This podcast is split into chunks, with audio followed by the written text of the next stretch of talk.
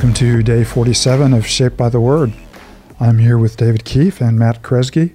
For those of you who followed our calendar from the very beginning, this is your normal Friday crew. For those of you who started somewhere in the middle of all of this, this is your normal some other day crew.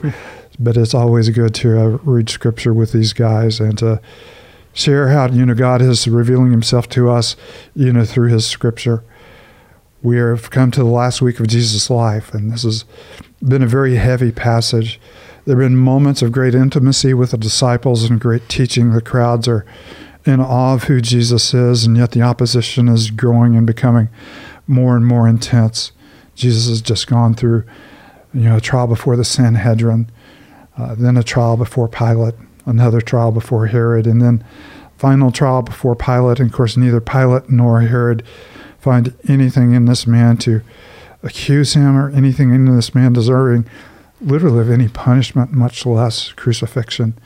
And yet you see the image that you know we talked about yesterday as a lamb before its shearers is silent.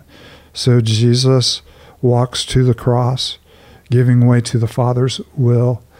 You know, let this cup pass from me, nevertheless, not what I will, but what you will in the necessity of the cross on our behalf. So we begin in Luke chapter 23 and verse 26. As always, we pause before we read to offer ourselves and offer this moment to the Lord. David, do you mind leading no, us? No, I don't. Let's do that. Father, as we turn now to your word, um, may you um, renew and restore our hearts to see the beauty uh, of the crucifixion of Jesus Christ, even though it is painful to read at times. Um, we know that it's through the cross of Christ that we've received forgiveness. And we thank you so much for your wonderful plan um, that was laid out before the foundations of the world, that you knew um, what you would accomplish through your Son. And so may we now turn to your word. May we fix our eyes on Jesus, and may we be in awe of what he has secured for us. And so, Father, we thank you for your, your scriptures, and we ask that we would now um, see Christ and marvel at his beauty. We pray this all in the name of Jesus. Amen. Amen. Thank you, David. Luke chapter 23, verse 26. As the soldiers led him away, they seized Simon from Cyrene, who was on his way in from the country, and put the cross on him and made him carry it behind Jesus. A large number of people followed him, including women who mourned and wailed for him. Jesus turned and said to them, Daughters of Jerusalem, do not weep for me, weep for yourselves and for your children. For the time comes when you will say, Blessed are the childless women, the wombs that never bore, and the breasts that never nursed. Then they will say to the mountains, Fall on us, and to the hills, cover us. For if people do these things when the tree is green, what will happen when it is dry? Two other men, both criminals, were also led out with him to be executed.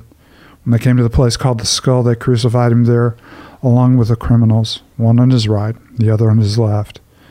Jesus said, Father, forgive them, for they do not know what they are doing. And they divided up his clothes by casting lots. People stood watching, and the rulers even sneered at him. They said, He saved others, let him save himself, if he is God's Messiah, the chosen one. Soldiers also came up and mocked him. They offered him wine vinegar and said, If you're the king of the Jews, save yourself. There was written a notice above him which read this This is the king of the Jews. One of the criminals who hung there insult, hurled insults at him. Aren't you the Messiah? Save yourself and us. But the other criminal rebuked him. Don't you fear God, he said, since you are under the same sentence? We are punished justly, for we are getting what our deeds deserve, but this man has done nothing wrong. Then he said to Jesus, Remember me when you come into your kingdom. Jesus answered him, Truly I tell you, today you'll be with me in paradise. It was now about noon, and darkness came over the whole land until three in the afternoon, for the sun stopped shining. The curtain of the temple was torn in two. Jesus called out with a loud voice, Father, into your hands I commit my spirit. When he had said this, he breathed his last. The centurion, seeing what had happened, praised God and said, Surely this was a righteous man. When all the people who had gathered to witness the sight saw what took place, they beat their breasts and they went away. But all those who knew him, including the women who had followed him from Galilee, stood at a distance, watching these things. Now there was a man named Joseph, a member of the council, a good and upright man, who had not consented to their decision and action. He came from the Judean town of Arimathea, and he himself was waiting for the kingdom of God. Going to Pilate, he asked for Jesus' body. Then he took it down, wrapped it in a linen cloth, and placed it in a tomb cut in the rock, one in which no one had yet been laid. It was preparation day, and the Sabbath was about to begin. The women who had come with Jesus from Galilee followed Joseph and saw the tomb and how his body was laid in it. Then they went home and prepared spices and perfumes. But they rested on the Sabbath day in obedience to the commandment. Heavy picture. of course, uh, one of the most moving scenes is usually you would have a criminal carry his own cross, but Jesus had already been flogged. He had already been in the garden, you know, where the other gospel writers, you know, describes him saying to the disciples, I have anxiety to the point of death, or I'm anxious to the point of death, or the, sheer emotion of the moment, you know, has over overtaken me. And so they pull someone out of the crowd uh, and they put the cross on them. And Jesus is walking through, and there are women that are following them, weeping and, and wailing and pouring out their hearts. And Jesus turns to them and said, Don't weep for me, weep for yourselves. And of course, that takes us back to the moment when he came into Jerusalem or looked mm. from the Mount of Olives before coming into Jerusalem and wept over the city. Jerusalem, Jerusalem, if you'd only known the day that brings you peace, but you would not have it. Mm. And of course, that is uh, the real lament that Jerusalem and the daughters of Jerusalem had rejected their king. Mm-hmm. What are some of the other things that stand out as you read this passage? deeply moving, heavy passage. Mm. Know, the obviously the the contrast that we see um, in, in, this chapter, and really that we've been, I think we've seen throughout Luke so far, is the contrasting in response to the person of Jesus, who he is. You have you know, right before this, the crowds you know shouting, "Crucify him! Crucify him!" But yet you have the women who are following him and weeping. You know, behind him, you have the two criminals with different responses. Um, you obviously have the Roman centurion offer up his response, and it's almost, I think, Luke's kind of you know way to just kind of ask us the question what about you you know what is your response to jesus because we see just these i think even you know israel's response you get the tax collectors you get you know the pharisees you get the demons i mean we're seeing so many different responses.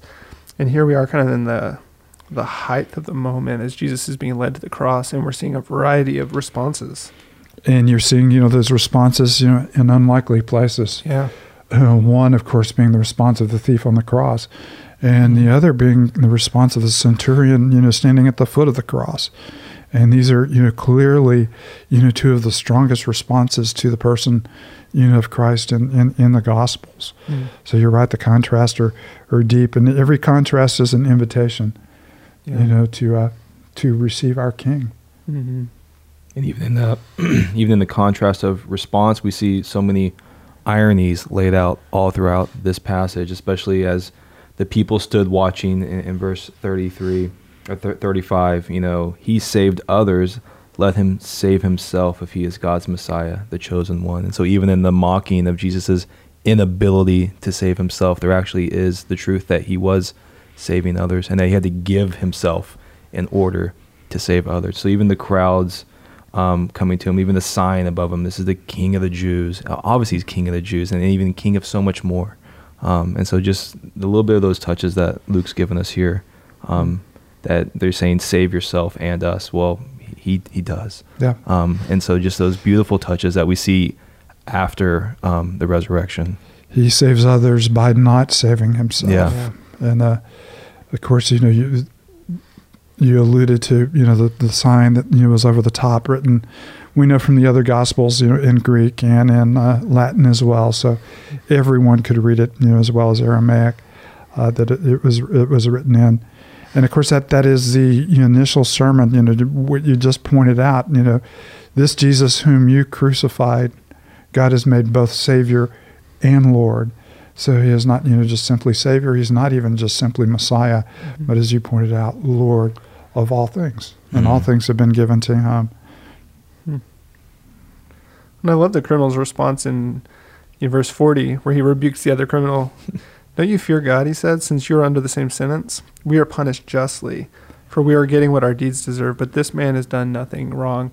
and that's really been kind of the narrative since we entered into this week is what has Jesus done?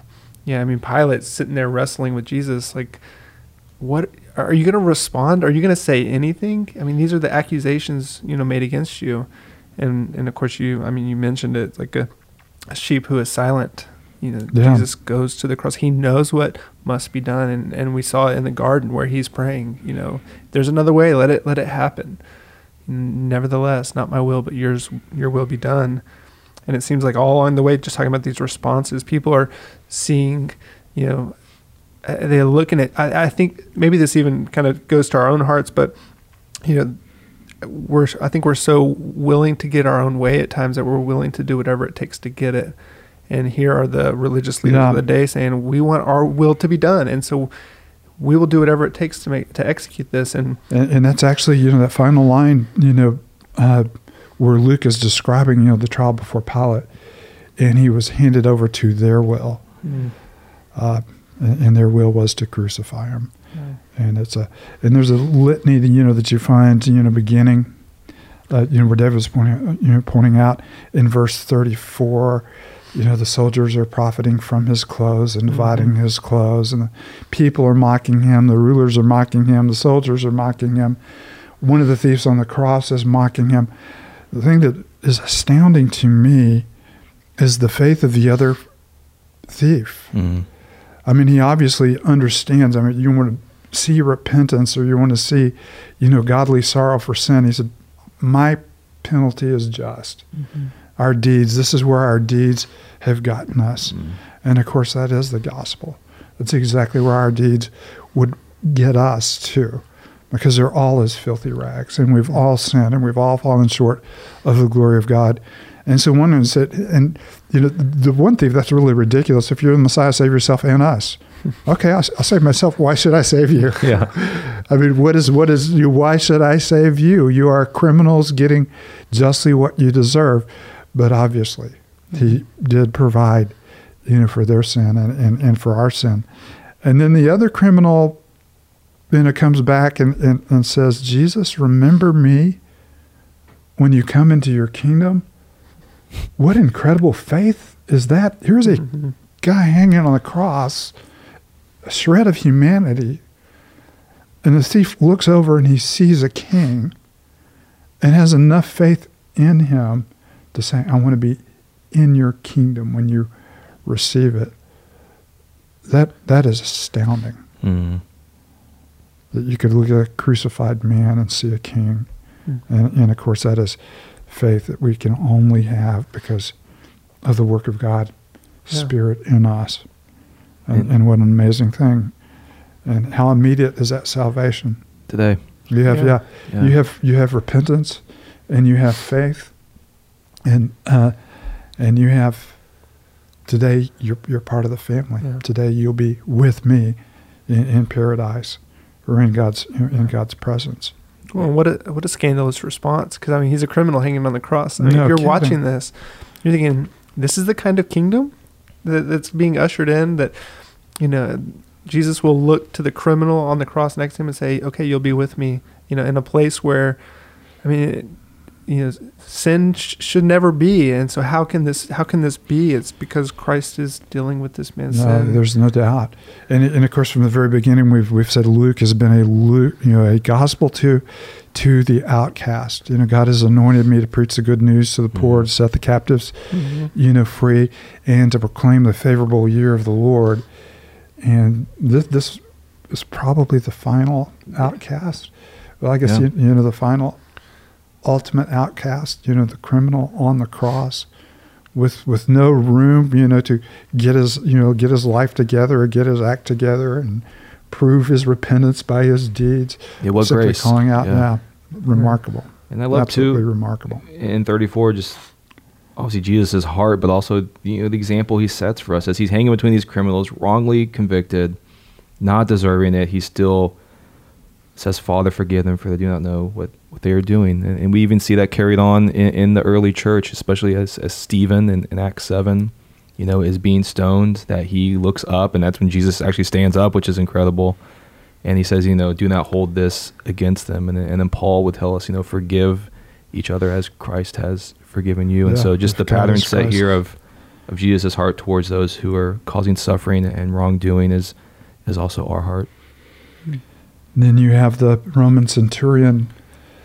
Also remarkable, you know, his, his statement of faith is not quite as definitive, you know, as uh, you know the thief on the cross, but he looks at Jesus and again at the a tattered shred of humanity, and he praises God, and he praises God because he has seen righteousness manifested right in front of his, his face, and, and the innocence and the way that you know Jesus, uh, you know that Jesus died which is an, again a remarkable response. Right back to what you were pointing out earlier, Matt. You know, every every negative response is uh, prelude to a positive response, and of course, these positive responses are the call of discipleship. You know, in in the book of Luke, and then you have one more one more character, Joseph, good and upright man, and he is looking for, you know, he too is looking looking for the kingdom. Mhm. And implied by that, he too sees in Jesus a, a king. But the king he receives is a dead body. Mm. Yeah. And uh, that's prelude for what is about to happen. The women follow him and see him lay them in the tomb, how he laid them in the tomb, the very details. They prepare spices, and then you have a pregnant Sabbath day Mhm. setting us up Yeah. for Luke chapter 24. it Should be fun to cover uh, on Monday. Matt, why don't you close us with a word of right. prayer? Father, thank you for your word. Thank you for um, this time together as, as we behold your Son in the glory of the cross.